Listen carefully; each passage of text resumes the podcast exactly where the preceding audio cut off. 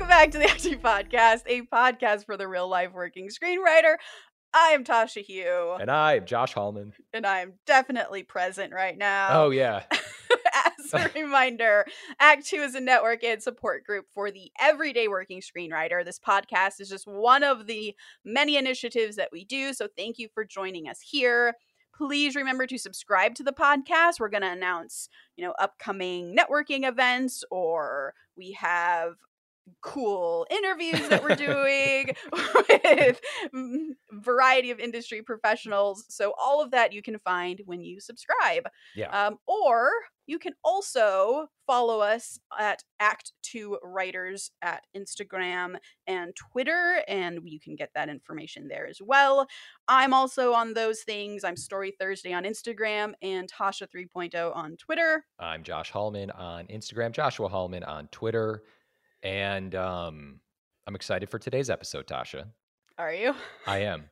We had, I mean, this is between us and now everybody, but we, you know, we've talked about having one guest on per month, kind of break break us up a little bit here. Yeah, so we don't have to do all the talking. That's Mhm. correct. And so someone may or may not have canceled on us like two minutes ago. Yeah. So flying by the seat of our pants today. So that's happening. But yeah, we are going to have some cool guests on. This is going to be great. Like, I'm, I'm, I'm, I'm just excited. And we're going to have a mixer, a Los Angeles mixer. I know. It's going to be great. In person meetings, seeing other writers. Yeah. Amazing. So we have a lot to cover today. Before we do, I just want to say something. It's about a movie. It's- Okay. It's, sort of this week in writing. It's about the movie The Adam Project. Yeah. I've My- not seen it yet, but I'm really excited to. Oh, really? I guess what I'll just say is, first of all, I loved it, and I was it got me mm-hmm. as I was watching it. It got me thinking about like the influence of Steven Spielberg films. Even Yeah. like I was thinking of Back to the Future, even though he didn't direct it. I was thinking of The Goonies, even though he didn't direct it. But those movies kind of feel like Spielbergian films, right? Yeah. I often watch them and are like, wait, did Spielberg direct this? No. Yeah. I have to like check myself. Yeah, and I was it's like that it's so crazy because it's like a like an Amblin genre of movie. I, it's hard to explain, but that kind of that movie from a kid's perspective and there's a lightheartedness to it. There's a lightness to it, but there's also a lot of heart to it. And that's what the Adam Project is. And I feel like Mhm. you should take a you should watch it. I, I cried naturally. Aw. You know, once once the father son story starts happening, Oh, forget Just- about it. just start wiping my eyes. That's one of the most Joshian movies that has come out in a while. Yeah. Yeah. Yeah. And and I and I loved it. Can you imagine getting to a stage in your career where it's like, oh yeah, it's a really like Joshian film. You know, it's like you you've created a genre yourself. Like Spielberg created an Amblin people say Amblin-esque as an adjective all the time and everyone knows what that means. No, totally. In my head, there is like a Joshian kind of like universe that no one else knows about. it kind of is, yeah. but when it hits, everyone's gonna love it. and just and there there's also like the Tashian, Tasha Ian, Tasha, yeah. the Tasha verse. yeah, no, but there's there's movies I see that I'm like, oh, that's such a Tasha film. Like Yeah. you could just have written this, directed it. Yeah, everything. same actually. Yeah. Um, Well, that's cool. We have a we have a style. We have a brand. We do. People just don't know it yet. it's there. Once all the once you step back and you connect all the dots, it'll it'll all make sense. yeah. Okay. Well, That's all. then can I can I do a, a this week in writing movie that I saw this week? Sure. Turning Red, Yeah, I a saw it. Pixar movie. Mm-hmm. It's very fun. Does not Mhm. feel like a Pixar movie. It was something that all last night, like we were trying to fall asleep, and then I would suddenly like wake Paul up and I'd be like, "We have to talk about this." Mm. So, like, did you like it even though you were a man? And he's like, "Yeah, I liked it. I thought it was really great." I'm like, "Okay, okay." And then he'd like go to sleep, and I'd shake him up, and I'd be like, "Okay, but like this is a really specific movie, right? Like, like Yeah. Pixar has never been kind of so specific about its POV until now. It's usually been quite general." Yeah. And I was like, is that bad or is that good? Or neither. There's there's a, is there a gray area? And I just think it's really interesting because I think a lot of people online that you see who are complaining about this movie are complaining because it speaks to a very specific experience in this case a 13 year old girl's experience yeah. and i mean her her sort of asian culture comes into play but to me like the specificity that I bumped against the most was that it was just like so in the head of a 13 year old girl. Mhm. And it didn't, even though kids have been in Pixar movies up till this point, of course, like it's never felt like the movie was from specifically their POV. Yeah. And I just thought that was an interesting shift that I have. All I have to say is that it's interesting. I don't know. yeah, no, I, I completely agree. Obviously, the movie probably wasn't. I first of all, I really enjoyed it. I watched it Mhm. with my young daughter, who's not 13. God help me, but like she, she's she's a she's really liked the movie, and she also happens to really love pandas. That's her favorite animal. yes. But it really felt like a kids movie. And that's really weird to say because Pixar movies, you know, they have talking fish, Yeah. fishes, and talking toys, and like unicorns and this and that, and ants and whatever. But for some reason, this movie, at least for me, it was like, oh yeah, this this definitely has a little bit more of a kid vibe. Yeah. And Josh and I were talking about this because we love Pixar and we kind of update each other every time we see one. Uh-huh. But like I feel like maybe the kid POV comes from the breaking the fourth wall and just having the 13 year old literally talking to the audience. Mhm. And that's actually interesting because we're going to talk about POV later in this when we talk about like a script I read recently. But the POV comes through so strongly because she's literally talking to the audience about her 13 year old brain and what's going on in her head. And so suddenly I'm in that POV instead of something like Brave or Coco, where there's a there's a slight distance, right, in watching those movies Yeah. somehow because we're not completely in their head, but we're empathizing with their journey, which is different. Yeah, and I was actually thinking in the movie Inside Out how it was obviously sort of from a girl, but or I mean like a, a, a young young girl, but also the thoughts in her head were adults, Yeah, they were. which that, that I mean that that's one of Inside Out's one of like my all time favorite movies. uh, Yeah. from Pixar. What was another one that we we mentioned? There's Brave, there's Coco. There's, there's probably a lot more than I feel like realize. Onward is also they're also kids, Yeah, but yeah, they never felt like kids movies until this one, which is interesting. I didn't hate it. I I don't w- love it. It was not my favorite Pixar movie. no, no, no. By the way, I just love Coco. I want you to rewatch Coco. I've rewatched it since and feel better about it. I don't know if I'll ever love it. Like One you. day we're gonna do a definitive Pixar rating of all of our favorite Pixar films. Like, we'll, Okay. we'll think, damn, we should have done this. We'll have to break down some Pixar movies. They're they're pretty Oh, pretty let's do it. amazing writing wise. Oh my god, I love Pixar. Um, Okay. Should we move on to like the more meaty? yeah, of course. Okay, so this week I sent Josh this nepotism pyramid that appeared online, which I like almost don't even want to talk about to like give it the time of day, but Mhm. it angered me so much that this opinion exists out in the world that we had to talk about it. yeah, Right? people- we have to talk about it. we it. have to talk about it, and people get riled up on. I mean, we're kind of talking about screenwriting Twitter here today. Let's Yeah. just be honest. Like, there's things that kind of come up that people just get worked up about, and so we kinda- including myself this time. Like I'm one of the people who gets who got worked up this time because I don't like people sending negative messages to young writers that are not true because it's hard enough to get your mind in the game and to feel like you can do this job and to feel positive about this job that you don't need people who don't know anything adding fuel to that fire. yeah, Okay. okay. Okay. I like. Where, I love where your energy's at right now. okay.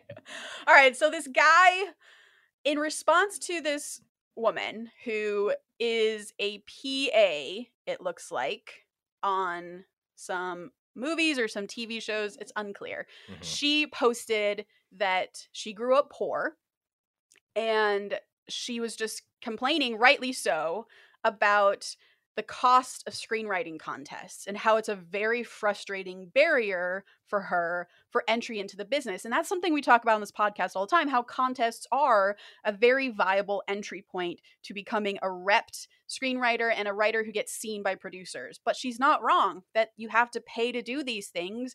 And as someone who has worked on a assistant salary, it's a lot of money to Yeah. have to spend and dedicate. And it's one of those rare jobs that we have where like after college you still have to keep spending money to like enter this business and that feels like a scam. So, anyways, that's a whole other conversation. So, Hmm. this guy responds out of nowhere to this woman with a pyramid that he invented himself, and he even calls it his own name. And I'm I'm not gonna give him props for this. Oh, okay. You know what? I was gonna just say who this guy was or is, but you know what? Let's not do it. If you don't want to give him props, his No. name's Andrew Pearson. you fucking posted on Twitter. What am I? You know, what- Okay, I mean, okay, yeah, it's called the Pearsonian, right? The yeah. He named it after himself. Pearsonian hierarchy of needs for screenwriting success, which this guy, like, I don't even, I don't even know what well, he he he's like an analytics guy or something.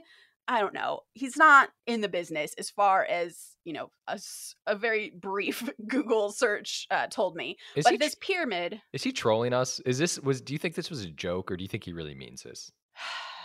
I hope it was a joke. Well, it got people worked up, so we have to. We It got to. me worked up because I've heard this argument before. Okay. So if it's a joke, I'm sorry, Andrew, that I'm taking it so seriously. And yes, you've successfully trolled me. But also to all the people who believe this, okay, Mhm. like so his pyramid, the the biggest part of the pyramid, uh, meaning the thing that's most important for screenwriting success, is nepotistic connections, followed by industry connections, followed by dumb luck, followed by fortuitous timing, followed by fate, and the tiny little bit at the very top of the pyramid that means the least is talent. And I got mm. very worked up by this, as you can tell. Yeah, no, you did. So, Josh, why does this pyramid suck? Well, I I mean, it doesn't make much sense, right? Like he's basically saying talent is the least important aspect of screenwriting success. And I think from the outside, that is an opinion that many people have. And I think back to when I got my first job, and it wasn't even a paid job. So basically, I was working as an assistant at Universal at the time. And because of a program I applied to through the Blacklist website, hmm I got a blind deal at Warner Brothers. Okay, something just clicked in my head, but I have to just, I have to say something. Uh huh. I was like, why? Why? Is, who cares about this stupid fucking pyramid? Like, why is this guy doing this to us? Why is? Why am I getting worked up? And what what you just said is absolutely correct. Is like there is the idea that nepotism and who you know and connections will guarantee you success in the entertainment industry. And I think that just really triggered you, me right now in real time, and and other people. And I think that's that's that. So that's why I, wasn't fully present there for a second because I was trying to evaluate. Trying to wrap your mind around Yeah. why this feels The- important. The note behind the note is that the, everyone thinks you can just have connections when you come out to Hollywood and you can get ahead. Yeah. Well, what angers me is the flip side that writers who are coming up get discouraged by this because they think they can't do it unless they have connections. Mhm. And I just need everyone to know that that is not the case. So I'm going to go back to my story because you cut me off. Mm-hmm. so when I was working at Universal, I got this blind deal at Warner Brothers and they they posted it on like Variety. And a blind deal does not mean you get money. A blind deal means it could take me years to pitch something that Warner Brothers wants to make before they'll ever pay me. So it's not like I had money in the bag regardless. So they they posted on Variety or something because Blacklist wanted to promote that this program exists. And all of the comments on Variety and on Deadline were all that oh, you see that this girl has been working at Universal? She clearly has connections and that's why she got this job. And I was so shocked by that that that was such a weird interpretation of events. And so that's why this is triggering me Yeah. because of that. And what was I mean, what's so interesting is that obviously from a completely third party standpoint, someone who works at Universal who then gets a deal at a studio seems like oh because she knew people because she's been working at studios. So I graduated from my master's degree in screenwriting in 2006. I got my job at Universal in 2009. So it took me that long to even just like get a job in the industry. hmm And then it took me an extra five years to get the blind deal. I was hustling. Right. And part of that hustle is getting a job in the industry so you learn the industry. But my network connections did not get me that job. My script got me that job. The money I threw into the blacklist got me that job. All the meetings I took got me that job. Like, right. I just, it, I am very triggered right no, a, as you should be. I mean, yeah, I, I, I don't know. It's hard to wrap your head around, but yeah, people just I think they need to kind of go in that direction to make themselves feel better and be like, clearly she knew somebody. Like, that's why I wasn't the person who won. Yeah. Like, it, it's not that you were better than me, it's that you knew people. Yeah. Look, I've had that thought in my most down times when I see people on deadline. I'm like, who did they know they were able to because i'm a, i'm a good writer too but it's yeah. just that's just the spiral that you go into right and uh, that's why i wanted to bring it up or yeah. why Josh made me bring it up because I do feel like it's important to officially say on the Act Two podcast that our opinion is absolutely not that you need connection, nepotism connections. What you do need is to network you need to learn how to meet producers you need to like you need to meet people in your industry right. like that's part of being in the industry right um but also the beauty of this business and how crazy it is is you can be a like someone from Idaho living in your mom's basement, you win a contest, and suddenly you're a TV writer. Like that can happen, and that's insane. Is there a problem with my mom's basement? but you're Sorry, absolutely I always right. use that as an example. mom's basement, I'm sure, is awesome. Um, I don't live in my mom's basement, for the record. yeah, this is. I love the entertainment industry. I love that you're so fired up about this in particular because it, it like it, it, excites me because I'm the one who usually gets real fired up about these things. And I'm like know, yelling. But we, yeah, nepotism, uh, like it, it only goes so far. Like that's the thing. hundred percent. And and going back to what you said about having like the connections and networking, I actually I might have been on Twitter. I can't even remember. Someone had said this. Like this is like yeah, Twitter centric episode. But someone was like, everyone talks about the idea of having to move to Los Angeles. Do you have to move to LA? Mm-hmm. Of course, you don't have to move to LA. And of course, there's outliers. However, the benefit of moving to LA is when you get here and you go out and you meet people like how I know you and we know Dave and we know our writers group. It's like you build this community of people that are supportive with each other and keep you up when the times are really fucking difficult. And yeah. yes, they will put you in contact with other friends that they know if you uh, it's like if we're comfortable enough to do that. So it's really important to kind of create that foundation and that's where like the network comes from. It comes from the hustle. Yeah i agree. Like for example like i introduced you to jay-z right? We all know the story. That is confirmed. Could that be conceived as a nepotistic connection? I don't think so because the reason why i know Jay Z is because I've hustled in this business for a long time, met mm-hmm. a ton of people, did the legwork to meet all of the people over many, many years to the point where I met Jay Z and learned about him and learned yeah. about his managing style. And then knowing you for a long time, knowing your writing and your skill and your abilities, I was like, oh, this is a talented person. Again, talent was the key word. He should meet Jay Z. The I like if you weren't talented and I just knew you, I'm not going to introduce you to someone. Like, talent is absolutely the bottom of the pyramid, the biggest part of this job, as is hard work. And right. this guy puts like dumb luck, fortuitous timing in there. Fate. All of those things don't matter unless you have the talent and the hard work behind it, anyways.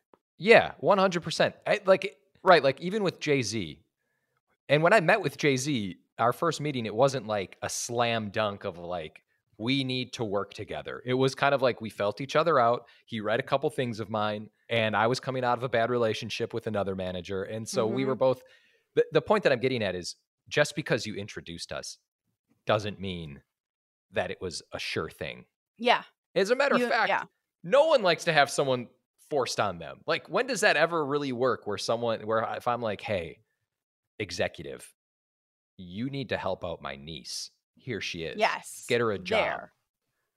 When does that work? That feels rare in this. It happens. Of course it happens. It happens, it happens in any industry. Another thing comes to mind of like Mickey Fisher's story and he we had him on the podcast talking about his origin story and I was talking about how from a third party point of view reading the stories about him and learning about his myth coming coming out of seemingly nowhere um, he just got Spielberg attached to his first ever script and I, Yeah. I was like well that like that sounds like again uh, dumb luck it sounds like whatever fate all those things but when you talk to Mickey about his experience, he talks about the many, many years of hard work he has put into writing scripts Mhm. and how at the end of the day, his agents passed the script on to Spielberg because they believed so much in the talent behind the script and the good writing. That's not nepotism. And I think what gets confused is that people mistake hard work creating opportunities, which seems like dumb luck, for dumb luck. But if you don't have the hard work that creates the opportunities, then you don't have the dumb luck aspect. Yeah. Well, I just want to also say there's no question that fate and luck they come into play in scenarios and I think people not always, but I think people like to point to that and people like to see that you know there's some kind of uh, connection. Oh, that was nepotism and that was luck and th- like people really cling to that, but they tend to ignore the yeah. countless countless hours you spend alone writing in the dark by yourself depressed losing friendships losing relationships and just grinding away because you know you know that you're doing what you love I clearly i'm speaking for myself here in that scenario but Are you okay? Do you need something? I, you know what i'm okay i was just having this conversation recently with someone about the entertainment industry and she's doing really fine for herself and we talked about how taxing it is how the entertainment industry is so taxing on relationships and a lot of people Mm. don't and i mean i'm not talking about like uh intimate relationships i'm talking well across the board friendships and everything because a lot of times executives assistants agents whoever they're going to stay in on a weekend. They're going to read a script or they're going to read 10 scripts. They're not going to see you. They're not they're going to just keep grinding and grinding and grinding. Writers on deadlines directors like all these things you become Mhm. isolated. And i've been personally been in the scenario where i've friends have been like what's your deal? Like where are you? And it's just because i'm Mm. working you know? Hmm i'm really going all around the board here uh but No, I think that's a really good point. Last thing I'll say about this. so I am writing a movie right now that came about seemingly from dumb luck, but I think this is a really great example uh, of how again your why talent and like hard work are the bottom of the pyramid to create seemingly dumb luck. So there is this book that is one of my favorite books of all time. For years I have wanted to adapt it. Years and years ago I went to a company who who had the rights to it, specifically like got my agents to set me up on a meeting with them and tried to write the, the movie and they were like fuck off Tasha, who are you? We don't know you. Cool. So years later, I'm now further along in my career at a much stronger foundation, I would Mhm. say, to be able to write these kinds of movies. And I was like, I'm curious where the rights are now. Because in this industry, rights get turned over constantly. So I decide to write a letter to the author of this book that I love to just be like, hey, this is who I am. This is why I love your book. I would love to adapt it. What are what is the right situation? And it just so happened that the rights were available or that they had been freed from the previous company. And they were now in the process of finding a new writer to write the movie. Like literally as I, my letter got into this author, that's what what stage of the development process they were in. yeah But it wasn't like, cool, now Tasha has the job. It was, okay, let's read her script. Okay, her script's good. We really like the script. Let's meet with her. And then I had a series of like five to six meetings with various executives to be vetted for this job. So I had to be able to talk intelligently about the story, about what I loved about it, pitch my idea for it. Uh, I had to be smart about story to these people to impress them. I had to do all this hard work to then get the job. But again, it seems like, oh, it's kismet. It was just fate. But there's all this hard work that goes behind it that you don't see. Is just my point, and that's the last thing I'll say. I'm sorry. I'm sorry. all right well i feel like i just wanted to say one more thing but we should move on we should just just move on to the next thing Bring it. No, bring it. there is an element to luck in certain scenarios. I just want to say that. I've I've talked to people who've been like, "Wow, I went out for drinks and guess who I ran into? The director for the like the perfect Yeah, director who I want on my movie." And I was able to slip them the script.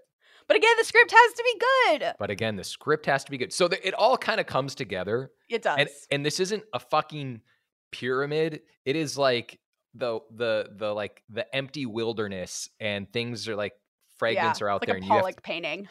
A Pollock splatter. painting. Yes, that's right. You're going on a fucking treasure hunt in the middle of a Pollock painting, and you're trying to put it together so it looks like something beautiful. That is that. I mean, done. End of podcast. Yeah. okay. All right. Let, let's move on before I, you know, I need to stop sweating. So let's move on to something less aggravating. Okay.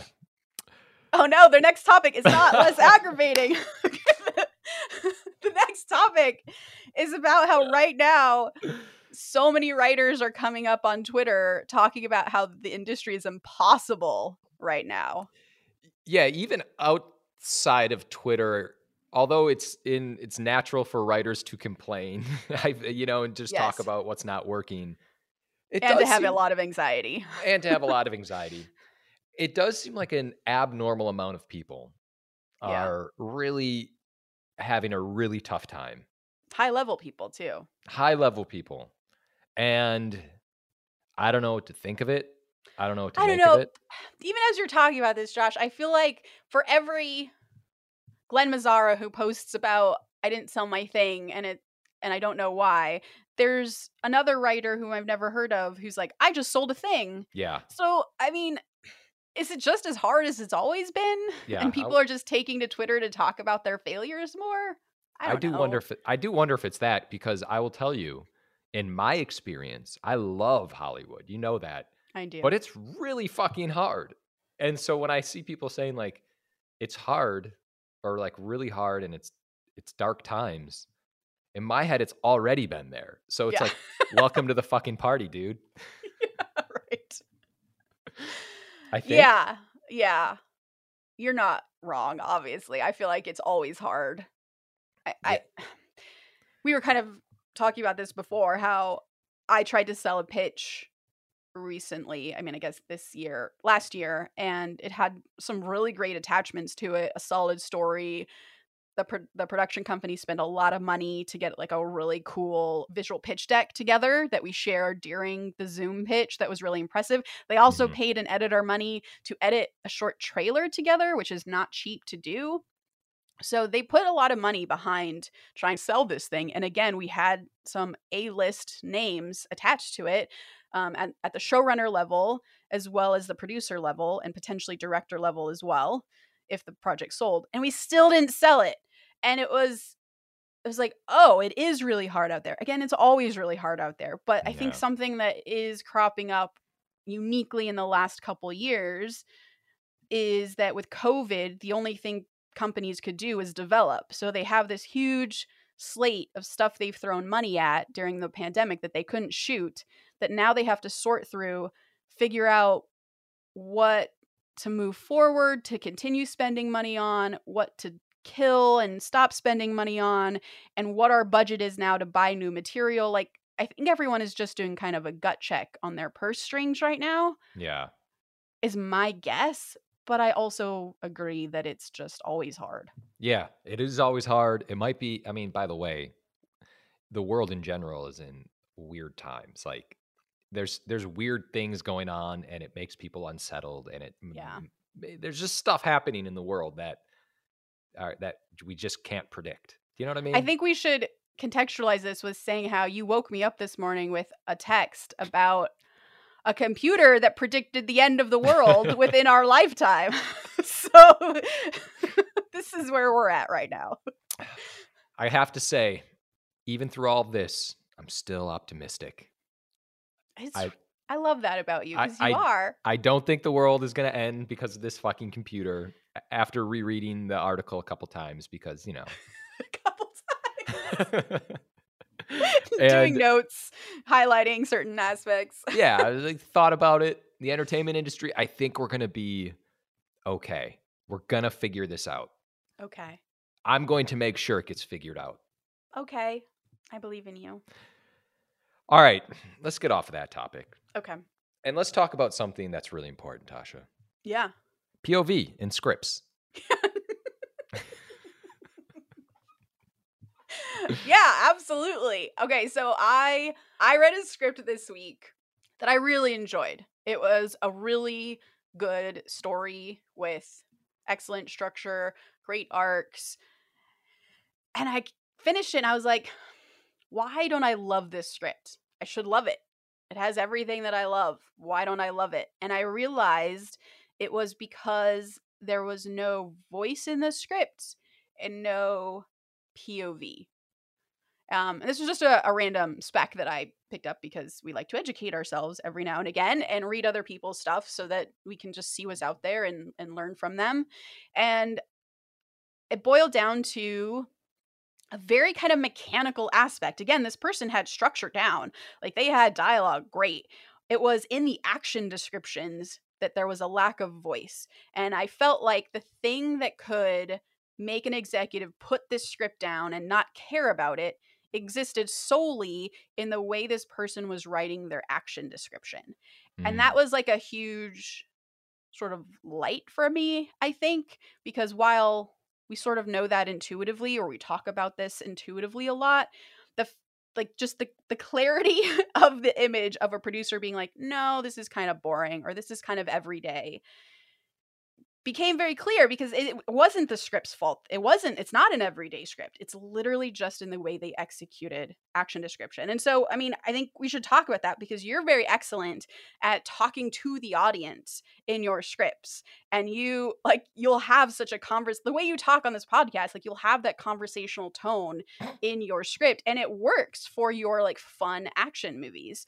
And I think that that's just a really important piece that maybe people miss, maybe especially like newer writers writers coming up think that you just kind of have to and we by the way they teach this in schools which is totally wrong yeah. that you it is not your obligation or job as a screenwriter to um, sort of direct a scene right or to add personality like you're meant to just be a blueprint and that's it blueprint for the director and i think that's how it used to be. Yeah.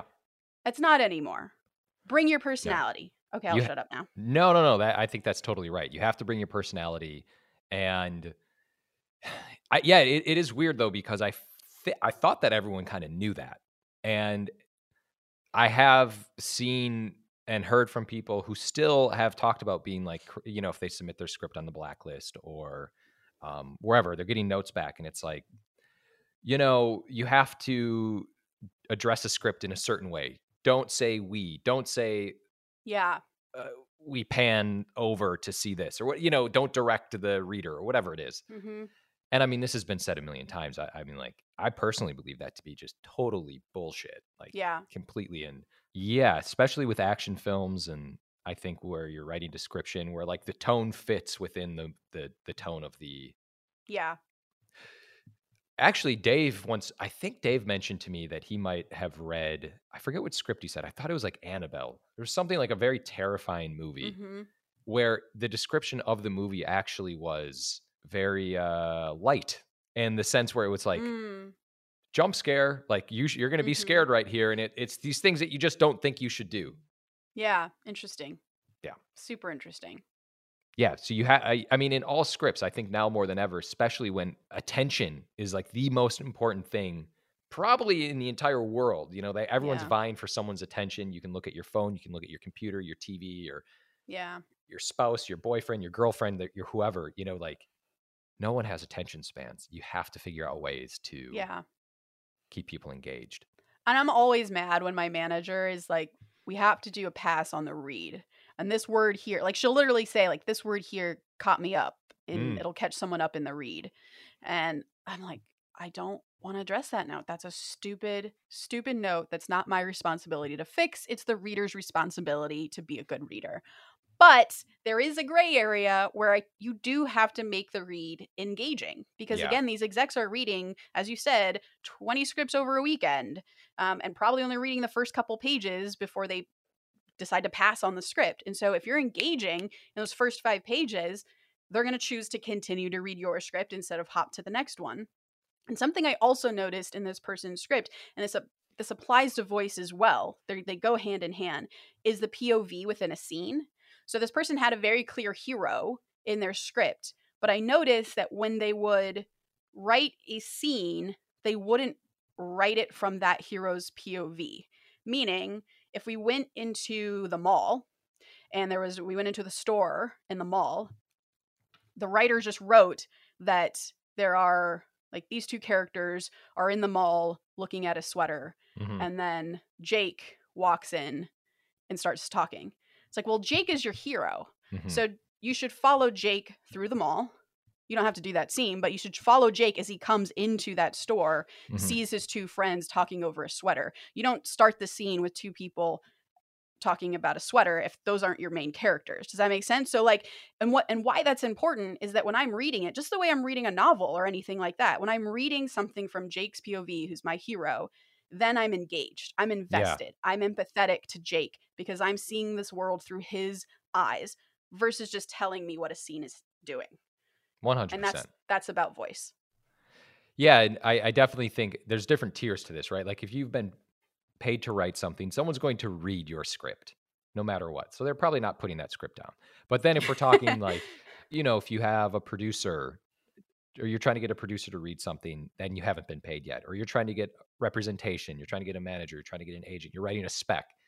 That definitely is territory where you have to really be aware of, in my opinion, like how engaging is this read?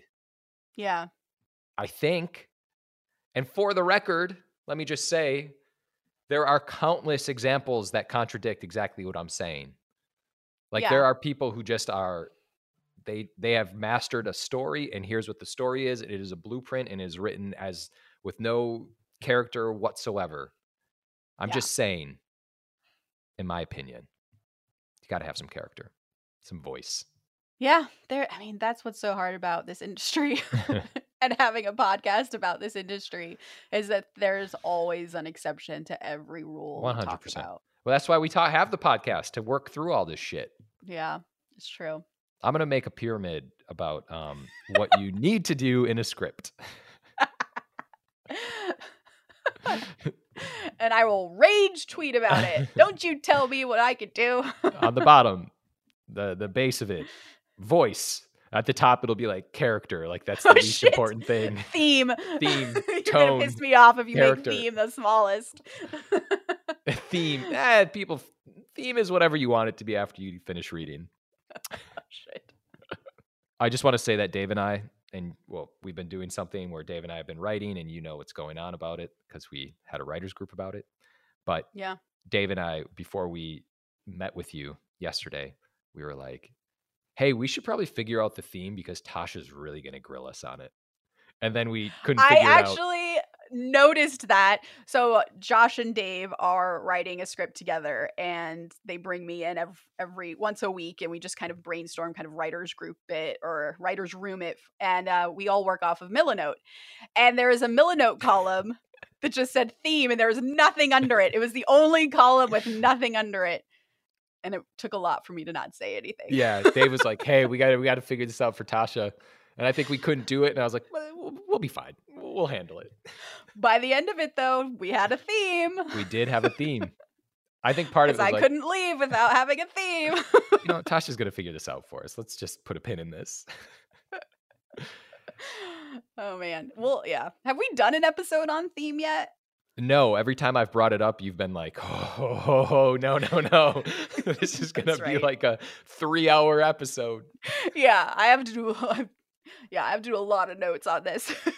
to- yeah, theme. If you don't know, is uh is my baby. It- I it talk about theme constantly. It is your baby. You used to, when like you first had your baby, remember you'd be like, what's your theme? Look at my theme. like, take, take pictures of my theme. like fucking Tasha, shut up. but it checked me. It checked everyone because we were like, damn, we don't have themes. Themes are really important because they they're in the fabric of every uh every scene basically. what is your movie about? Why am I even watching this movie? Yeah. If you don't know, I'm not gonna know. All right, don't get me started. We're gonna have to do the episode. All right, let's wrap up. Please. Quote Quote of the day All good ideas start out as bad ideas. That's why it takes so long. Steven Spielberg. Oh, I like to throw a Steven Spielberg quote in every now and again just to make you happy. I, I love it. Love it so much. Please remember to rate and subscribe. Follow us at Act Two Writers for more awesome writing stuff. You can follow me, mm. Tasha, at Story Thursday on Instagram or on Twitter at Tasha 3.0. Me, Josh Hallman, and Instagram Joshua Hallman on Twitter. And as always, the Act Two podcast is a production of Act Two, a network and support group for the everyday working screenwriter. This episode was edited by Paul Lundquist, music by 414 Beg, which you can find on Spotify.